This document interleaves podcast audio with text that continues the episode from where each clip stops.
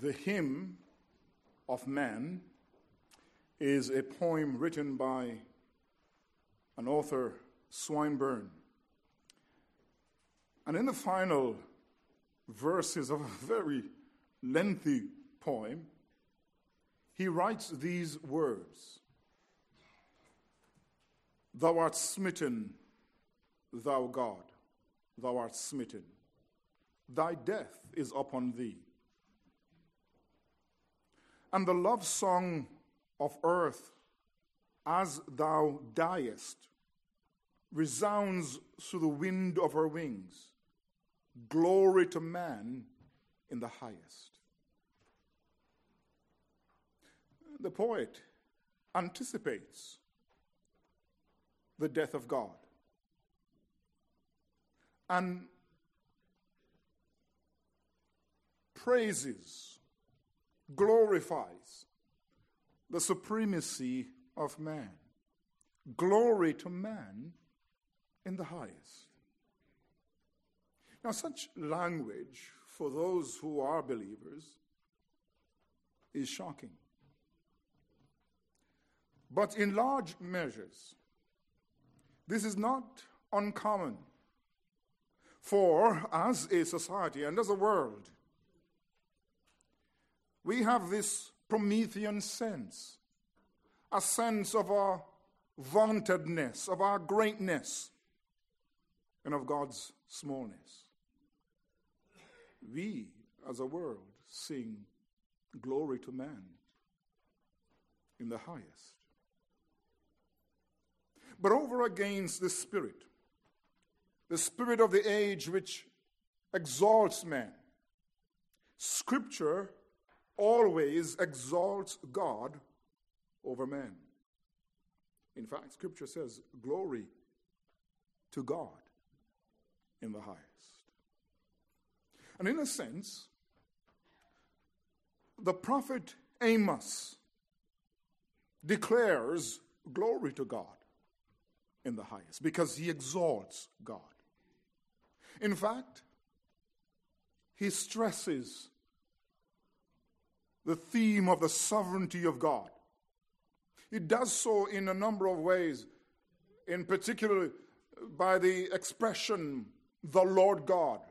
When you read this prophecy of Amos, throughout the book, he refers to God as Yahweh Elohim, the Lord God. Not just the Lord, but the Lord God. It's a way of saying the sovereign God. Amos was, in a sense, an unusual prophet. He ministered during the 8th century, during the time of Isaiah and Micah. And he ministered primarily to the northern kingdom during the division of Israel. Amos came from the southern kingdom of Judah, but he was sent by God to the north, and there he ministered. We know that he came from a little village in Judah called Tekoa, some 16 kilometers south of Jerusalem. We also know that by profession he was a herdsman. And so someone called him the herdsman from Tekoa. He was a herdsman one who took care of sheep, and one who cared for the sycamore tree, its plant. You find this in chapter 7. He ministered to the northern kingdom before the Assyrian captivity of 722 BC. And he is viewed as the first of the writing prophets one who wrote this book. It is a book that divides, a prophecy that divides into three main sections. Chapters 1 to 2 are denunciations of the six nations of Damascus all the way to Moab. Alongside them are Judea or Judah and Israel. In chapter 3 to 6, we have primarily oracles aimed against Israel. And chapter 7 to 9 contain five visions of judgment and the promise of restoration. But what I want us to do is to consider this theme of the sovereignty of God, particularly as it unfolds in the book of Amos. What I wanted to do is to consider not only the theme, but within the context of three main exclusives, or sorry, inclusios in the book of Amos. You find an inclusio, a pair, a bracket. First of all, in verse 2 of chapter 1. And the second part of that pair occurs in chapter 3, verse 8. You will find similar language, and I'm using inclusio here. I think that Meuter is correct, that we should not just see inclusio here in terms of precise wording, but also thematically. You will see in verse 2, thus says the Lord, for, oh, sorry, the, the Lord roars from Zion. And you turn to chapter 3 and verse 8, it says, A lion has roared, who will not fear? You will find another inclusio in chapter 3, verse 11, and chapter 6, verse 14. And the third set of bracket, set of inclusio, occurs in chapter 7, 1 to 3, and then in chapter 9, 11 to 15. It is within then these inclusios we're going to consider the sovereignty of God. In the first pair of inclusio, it becomes clear that for Amos the prophet,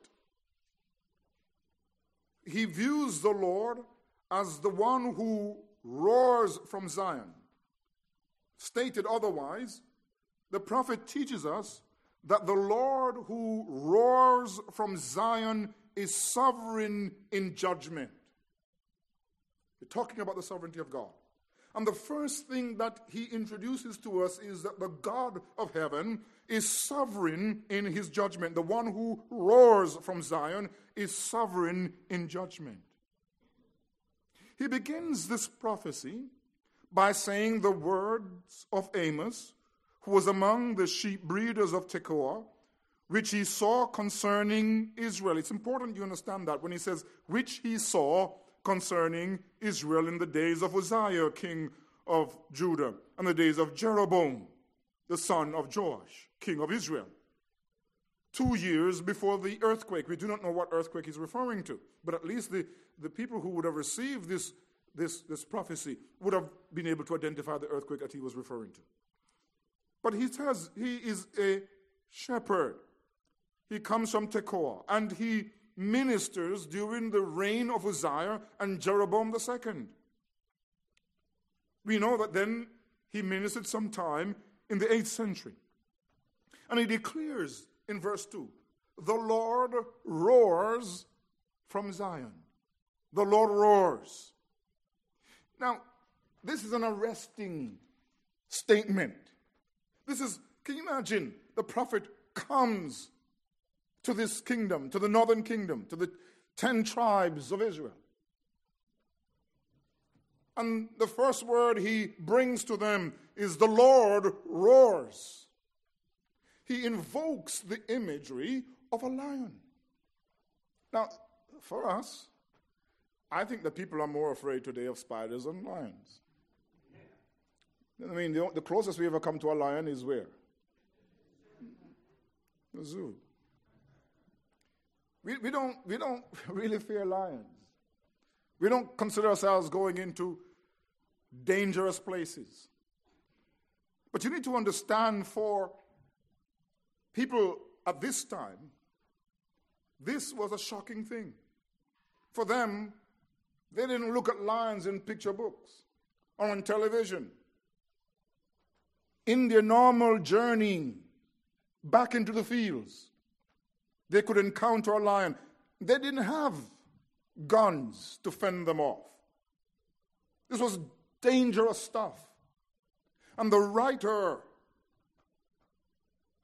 invokes this imagery of a lion roaring. and depicts God as essentially dangerous. The Lord roars from Zion and utters his voice from Jerusalem. The pastures of the shepherd mourn, and the top of Carmel withers. He defines and depicts God then as a God of judgment who will come like a fierce lion. He presents the formula of judgment as he begins to prophesy against judge, against, judgment against the nations that closely surrounded Israel. And you notice formula that he uses for three transgressions and for four. I will not turn away its punishment for three transgressions and for four.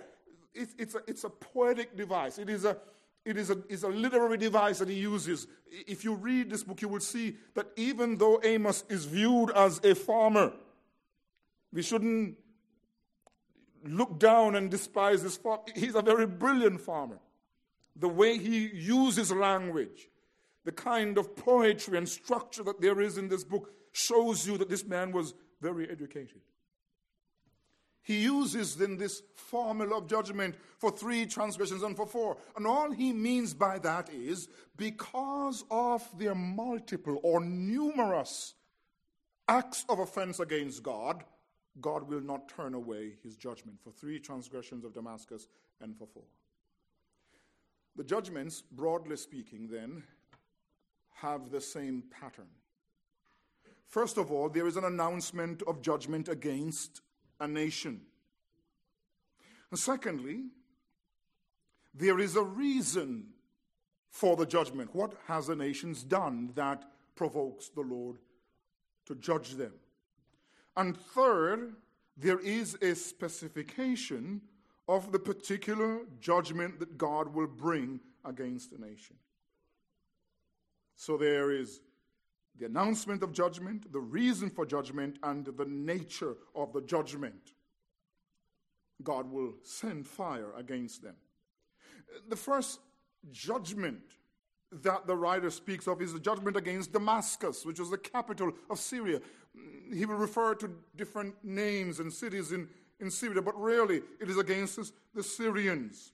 These were the ancient enemies of the people of God.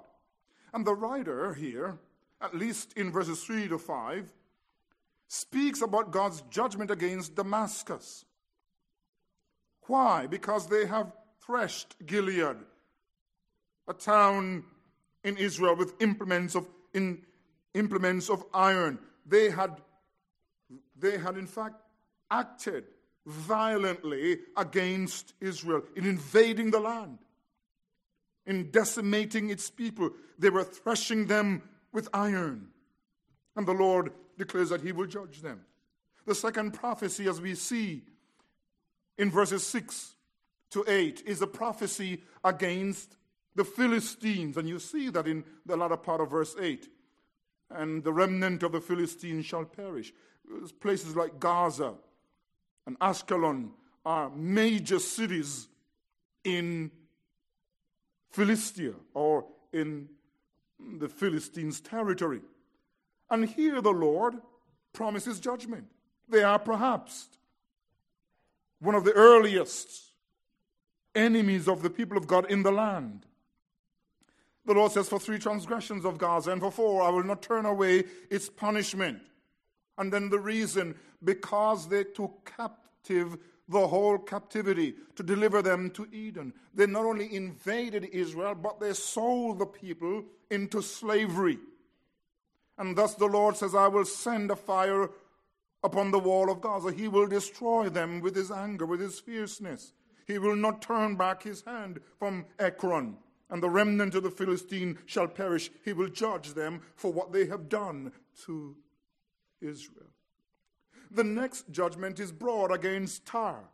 And if you read in the Old Testament, you will find that these inhabitants and the people, the nation of Tyre, they were very friendly with Israel during the reigns of David and of Solomon. They provided them with lumber. And David had a particularly close relationship with the king of Tyre. And though this was a nation in which Israel was, en- was engaged in covenant relationship, they had a bargain, a truce, an agreement. Nevertheless, Tyre violated that covenant. And, that is, and so you see the reason there uh, in verse 9 and following. Why? Because they did not remember the covenant of brotherhood. They violated the covenant that they made. The Lord brings judgment, not only against Tyre, but against Edom. This was a very near relative of the children of Israel.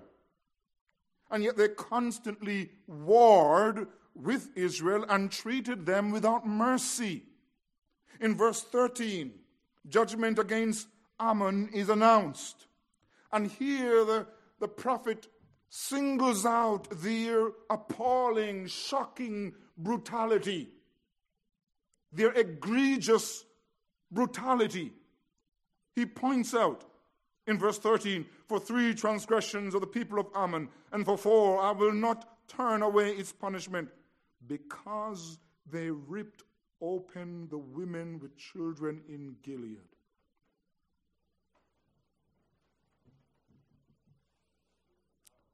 we would think that you, you know, we, we, when we see children, we would think that they ought to be protected. And a, and a pregnant woman struggling to walk, you would think that those who are weak and defenseless, soldiers would not bother hurting. But they took their swords and split them open. And the Lord says, For three transgressions of the people of Ammon, and for four, I will not turn away its punishment.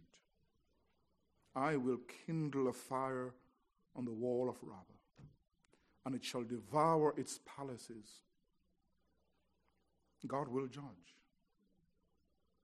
The same pattern of judgment is brought. Brought against Moab.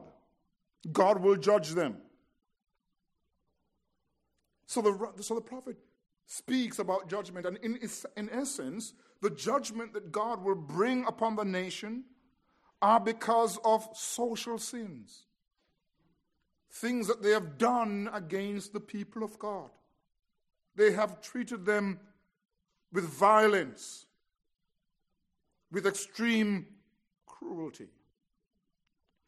But in chapter 2, the, the prophet turns from looking at the nations to looking inwardly. And he says, in a surprising move, that God is going to bring judgment upon the children of Judah. You find this in verses 4 and 5. For three transgressions of Judah, and for four, I will not turn away its punishment. But notice that the reason for divine punishment of Judah is different for the punishment of the nations. For while the Lord promises to judge the nations for their violence and crimes against the nation of Israel, the Lord will judge Judah for spiritual crimes. What have they done? They haven't ripped open pregnant women. This is not what they are accused of. But look at what the Lord says of them. Because in verse 4, they have despised the law of the Lord and have not kept his commandments. The reason for God's judgment upon Judah it is because they had violated the covenant that God made with them. They had disobeyed the law of God. They have not followed the way of the Lord. They have not kept faith. They were unfaithful to God. And hence the Lord promises judgment. Now, I want you to think of this. Here comes a man from the south. He has a southern accent. He goes to the north. He doesn't belong there. And he starts telling the north, look at you, look here, guys, all of these people around you, look at all of them. God says, I'm going to judge them. I, I, I suspect that he might have gotten a standing ovation. They must have been saying to one another, This is the most brilliant prophet we've ever heard. And where were you? Where have you not been here earlier? They must have been cheering him on. And especially when he says, God is going to judge Judah, your brother who hasn't been treating you nicely, God is going to judge him. They must have thought this man was the best thing since sliced bread was invented. And then, shockingly, in verse 6, he turns and he says to the people of Israel, God is going to judge you. And you know, from verse 6 to verse 16, in fact, the entirety of the rest of this prophecy is going to be aimed at Israel. Later on in chapter 7, they're going to force Amos to get out of town.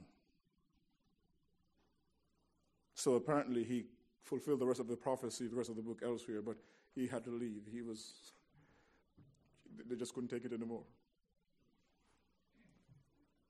Why was God angry with Israel?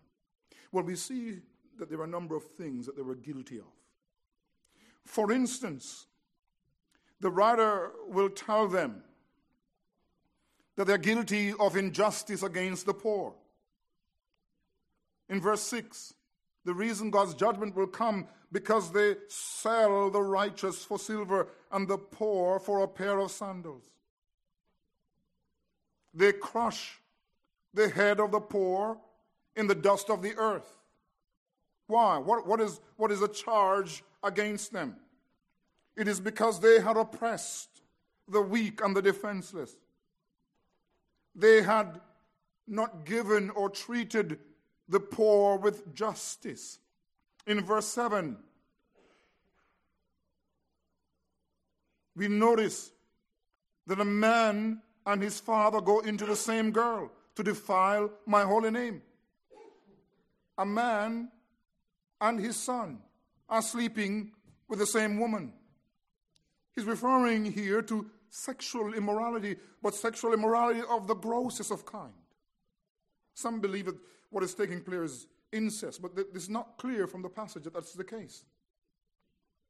But whatever you might consider they were doing, they were violating the command of God given in the book of Leviticus regarding sexual purity. They were not honoring marriage. The writer will go on to describe their sins not only as immorality, injustice, and immorality, but idolatry. We see some of this later on, where he says in verse 8 not only have they taken and violated the rights of the poor, they lie down every man, uh, they let them by every altar on clothes taken in pledges and drink wine of the condemned in the house of their God. They're given to idolatry. And throughout this book, you will note that there are references to their idolatry. We see the same thing in chapter 3, verse 14, in chapter 7, verse 9, in chapter 10, verse, in chapter 3, verse 14, chapter 7, verses 9, 7 to 9, and verses 10 to 17. But they were not only guilty of immorality and idolatry, they were guilty of ritualism, going through the motions. In chapter 4, verses 4 and 5, the writer points to this. Come to Bethel and transgress at Gilgal. Multiply transgressions. Bring your sacrifices every morning, your tithes every three days, and so on. You will find that they were going through the motions, they were doing religious things, but there was no heart relationship with God. You see some of this, for instance, in chapter 5, verses 21 to 23, where the Lord says, I hate, I abhor, I despise your feast days. I do not savor your sacred assemblies. Though you offer me burnt offering and your grain offering, I will not accept them nor will I regard your fat and peace offering. Take away from me the noise of your songs, for I will not hear the melody of your string instruments. But let justice run down like water and righteousness like a mighty stream. They were going through the motions. They were bringing sacrifices. They were bringing sweet hymns to God. but their lives were characterized by immorality and idolatry and injustice. And because of that, God declares that He will judge. And so the writer begins this inclusio in verse 2 that the Lord roars from Zion. And in chapter 3, verse 8, he says, A lion has roared. God has been aroused. And he cannot be quietened. Who will not fear? A lion has roared. Who will not fear? God is the lion, the sovereign one who's sovereign in judgment. But not only does the prophet depicts God as the Lord, the lion who roars, the sovereign one in judgment, he depicts the Lord as the deliverer of Israel, who is sovereign not only in judgment, but sovereign now over all history. You see, he does not merely depict God as sovereign in his judgment of men, but sovereign over history, over life itself. In other words, who's absolute in his sovereignty. And he does this in a number of ways in, in, which he shows us the absolute sovereignty of God, God's sovereign over all history. First of all, he depicts God as sovereign in his deliverance of Israel from Egypt. At, in chapter 3, beginning of chapter 3, the prophet points this out. He depicts the Lord as sovereign. Hear this word that the Lord has spoken against you, children of Israel, against the whole family, which I brought up from the land of Egypt, saying, You only have I known. But this, this notion of God as sovereign and his sovereignty revealed in his deliverance of, of, of Israel from Egypt, we see this in chapter 2, in verse 9 uh, to 11. The, the prophet says, Yet it was I who destroyed the Amorites before them, whose height was like the height of the cedars. And he was as strong as the oaks, yet I destroyed his fruit above and his root beneath. It was I who brought you up from the land of Egypt and led you 40 years through the wilderness to possess the land of the Amorites. I raised up some of your sons as prophets and some of your young men as Nazarites. Is it not so, O you children of Israel, says the Lord? What is he doing? He's demonstrating that God is sovereign not only in judgment, but sovereign in the course of history. And he points to an example of God's sovereignty in, in Israel, in, in history, in terms of God's deliverance of Israel from Egypt. I led you up. I carried you through the wilderness for 40 years. And because the writer emphasizes this at least twice, chapter 2, 9 to 11, chapter 3, 1 and following, means that for him this is significant. That the deliverance from Egypt was a sign of God's sovereignty. God is depicted, as one writer says, as a fighting God, as a God who redeems and delivers his people, who humbles the haughty and the proud, but delivers his people. And the deliverance of Israel from Egypt was a unique act in history. It had never been done before that a slave people had been rescued by their God and he has drawn them into covenant relationship. It had never been seen at any point in history that a God had specifically rescued his lowly people from a world power and brought them into a land that did not belong to them. This deliverance then from Egypt became the defining mark that the God of Israel is a sovereign God over history. You see, and all the nations around knew that Israel was delivered by God. he depicts the sovereignty of God, not only in his ways with Israel, his deliverance of Israel, but he depicts the sovereignty of God. And now we come to the next inclusio the sovereignty of God exhibited in his action among the nations. In chapter 3, where he is denouncing Israel, the prophet could speak of an adversary who was going to arise against Israel. In chapter 3, verse 11. Therefore, thus says the Lord God, an adversary shall be all around the land. He shall snap, he shall sap your strength from you, and your palaces shall be plundered. At the time of this prophecy, Syria in the north was weakened. Israel had endured, had, well, had received tremendous blessings even under wicked Jeroboam. It was a time when merchants were prospering left, right, and center. People were living, at least the upper class, in, ex- in tremendous wealth and luxury. And in fact, the army of Israel was a formidable force. They were defeating nations. And so you have to understand the context. Israel is at one of its highest points in its history, both materially and militarily. And the prophet comes along and he says, There's an adversary coming. Things are going well now. But look, they're about to change. There's going to come an enemy, an adversary, who's going to surround you, who's going to take away your strength.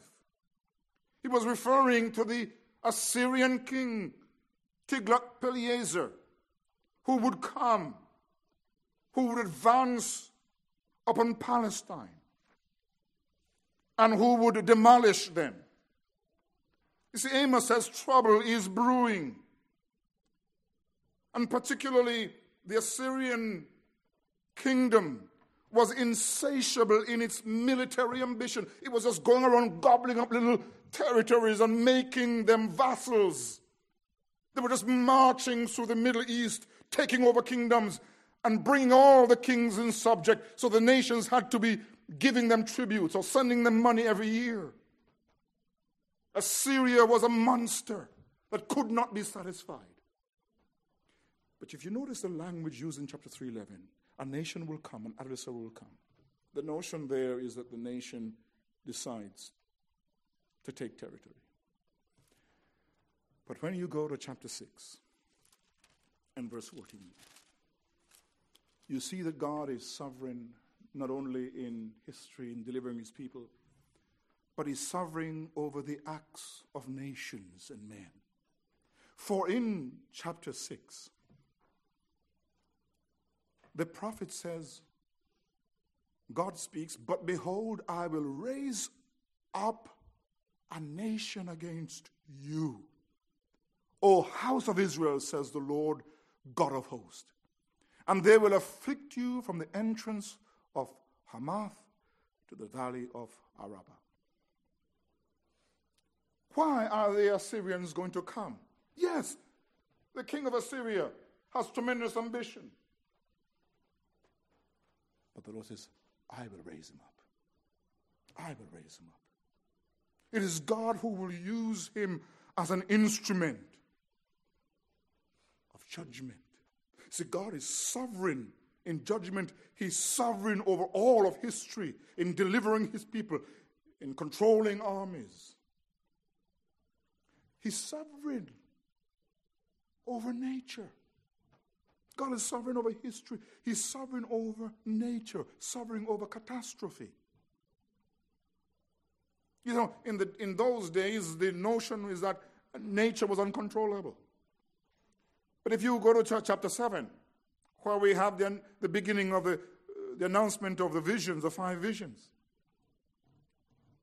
the prophet sees a vision of locust that will consume the crops. He sees fire licking up the irrigation that waters the earth in verses 4 to 6. What he sees then are plagues and droughts. But when you look at what is happening there, It is the Lord who sends these. Behold, chapter 7, verse 1 the Lord showed me, behold, he formed locusts. We see in verse 4 the Lord showed me, behold, the Lord called for conflict by fire. It is the Lord who is sending drought. See, God is sovereign in history over all circumstances, sovereign in delivering his people, sovereign over nations that march, sovereign over nature itself.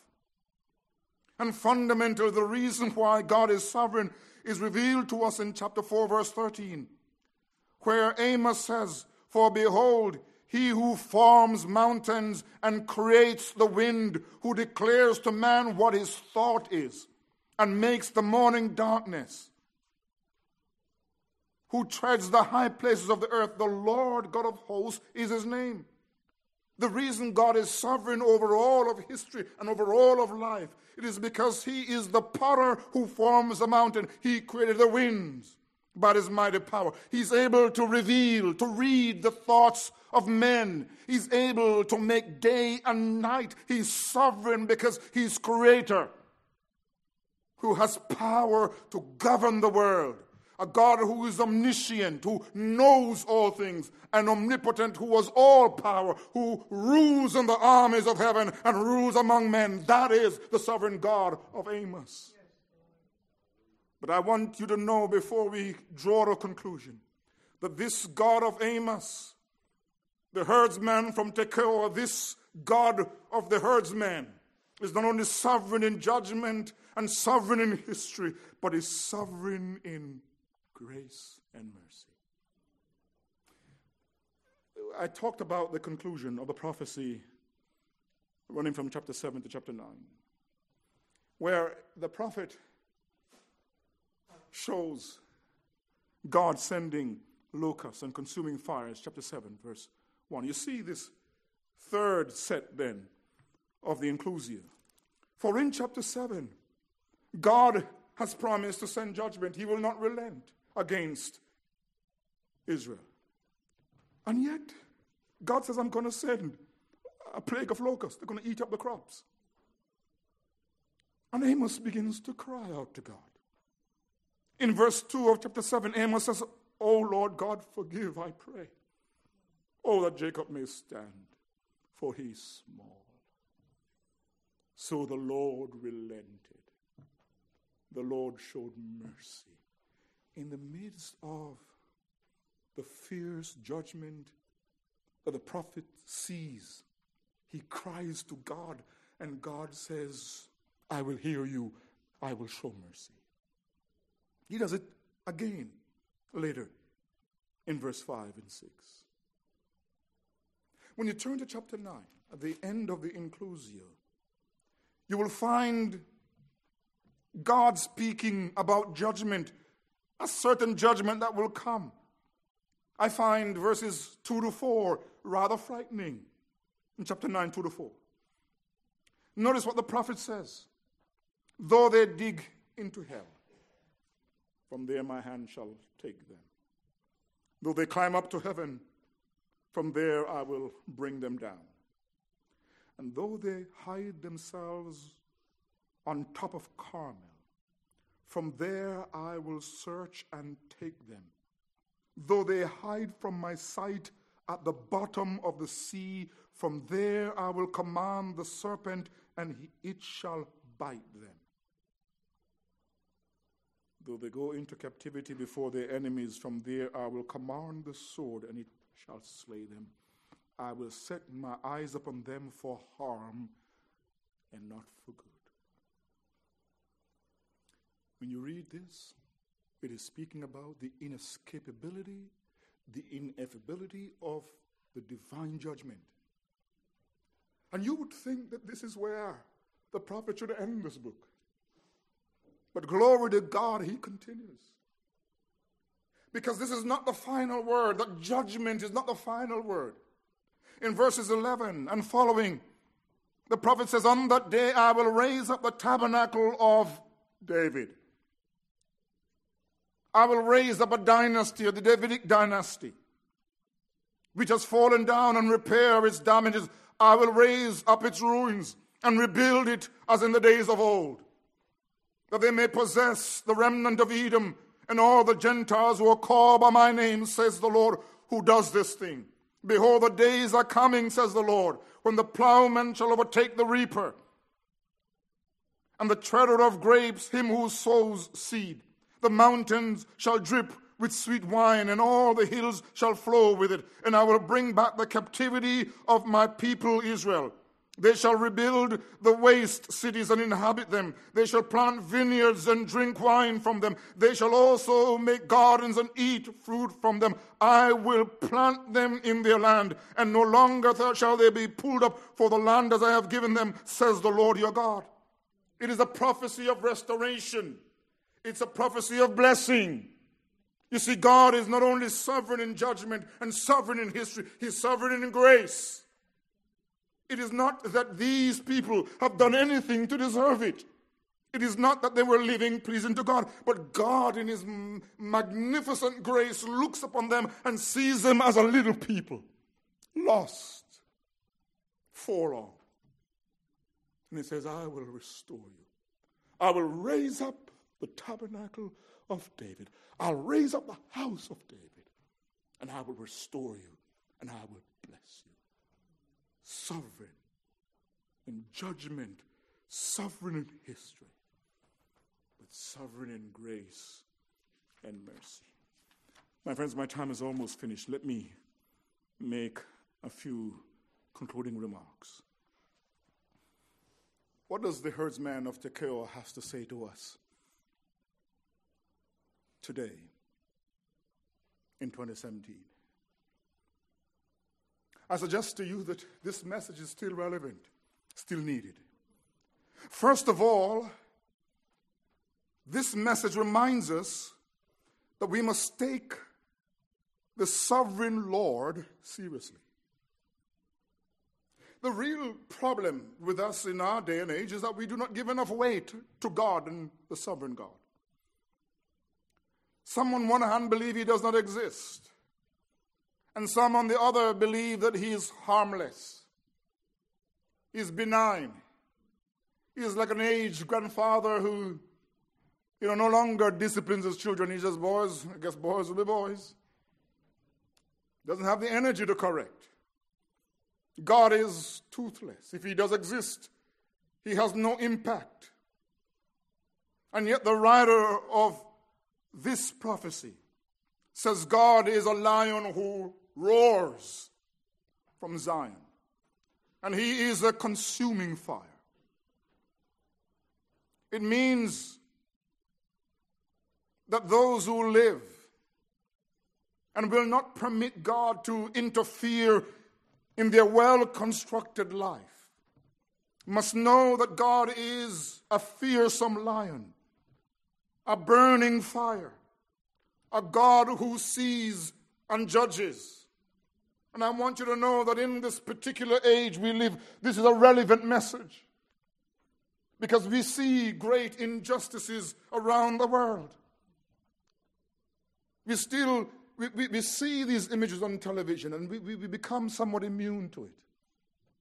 But we think of people in the Middle East, in Syria and Iraq, and Afghanistan, who have been devastated by heinous acts rape, pillaging, and murder, not just of one or two, but hundreds and thousands mass graves. People being mowed down without compulsion, without fear, without pity. And the question is asked where is God in all of this? We live in a day and age of tremendous wickedness. You look at Las Vegas, you look at what happened in the church in Texas. And we are very busy trying to find out what is wrong, what kind of mental health is called wickedness. We need to know. We need to know that there is a sovereign God who sees, who takes note, and will one day bring men to account. He did it to the nations of old. He did it to Moab and the Ammonites and even to Israel, and he will do it again at the end of the age. You need to understand that this message is for you as a Christian in a world where you're going to face injustice. We listen to the lives of individuals who have faced great abuse, who have been traumatized by the wickedness of people. And it does appear when we, we are abused at work, abused by our friends, abused by our family, we, we, we start thinking, you know, there is no justice in the world. That God doesn't really care. But the God of heaven will do right. The judge of the earth will do right. He says, Vengeance is mine, I will repay. You need to know that the sovereign God must be taken seriously. He will bring judgment upon sin. But it also reminds us that we as Christians, not only, only unbelievers, but even as Christians, we need to take God's sovereignty seriously. The children of Israel thought that they were God's people, and because of that, they were somewhat immune. They could do whatever they want to do. And they were saying, you know, we're looking for the day of the Lord. We're looking for God to come. It will be a day of light. Amos says it will be a day of darkness. You see, you and I need to take God's sovereignty seriously. That we are never, ever excused from living a life of obedience to God. That all of us, as God's people, must know that God always demands from us obedience. And if we disobey Him and persist in our disobedience, we will also know the discipline of God. We're never exempted from obedience and reverence to God, even as His children. We must take God's sovereignty seriously.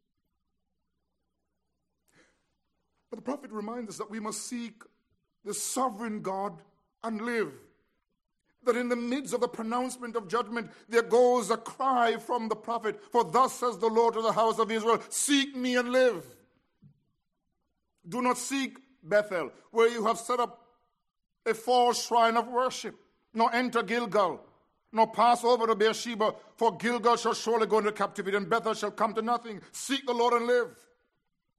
And the writer calls upon the people of Israel to seek God and live, and you and I must seek Him and live. We must draw near to Him. We must reform now. We must repent. We must turn and change in our character and in our ways with Him. We must not grow complacent, but we must seek God and live. Yes.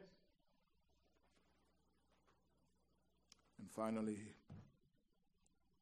we must find security in the sovereign grace of God. But God is sovereign. And he promised that he will raise up the tabernacle of David.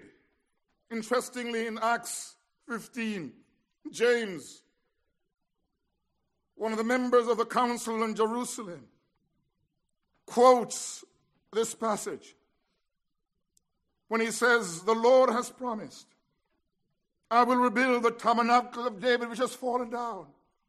This God who is sovereign sovereign in all of his ways, is sovereign in his grace and kindness.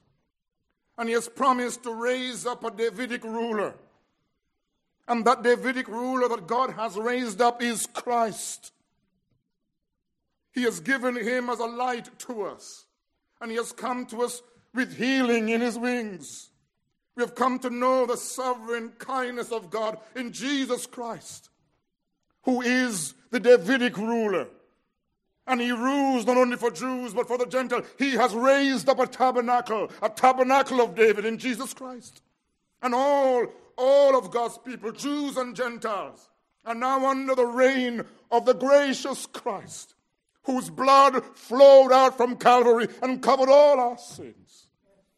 And though we may be a weak and a despised people, nevertheless we can run to Christ and find sovereign grace to wipe away all our sins. We can find all that we need for our strength, for life, and for godliness because of the grace in Christ. God has raised up a David king, and that king is Jesus. And one day he will come in glory and deliver us from a world of suffering and pain. And we shall see him and we shall be like him and with him. Thank God for sovereign, undying grace in Christ. May God help you to take comfort in a God who rules over all of life and says he will work all things for your good to those who love God and are called according to his purpose for Christ's sake.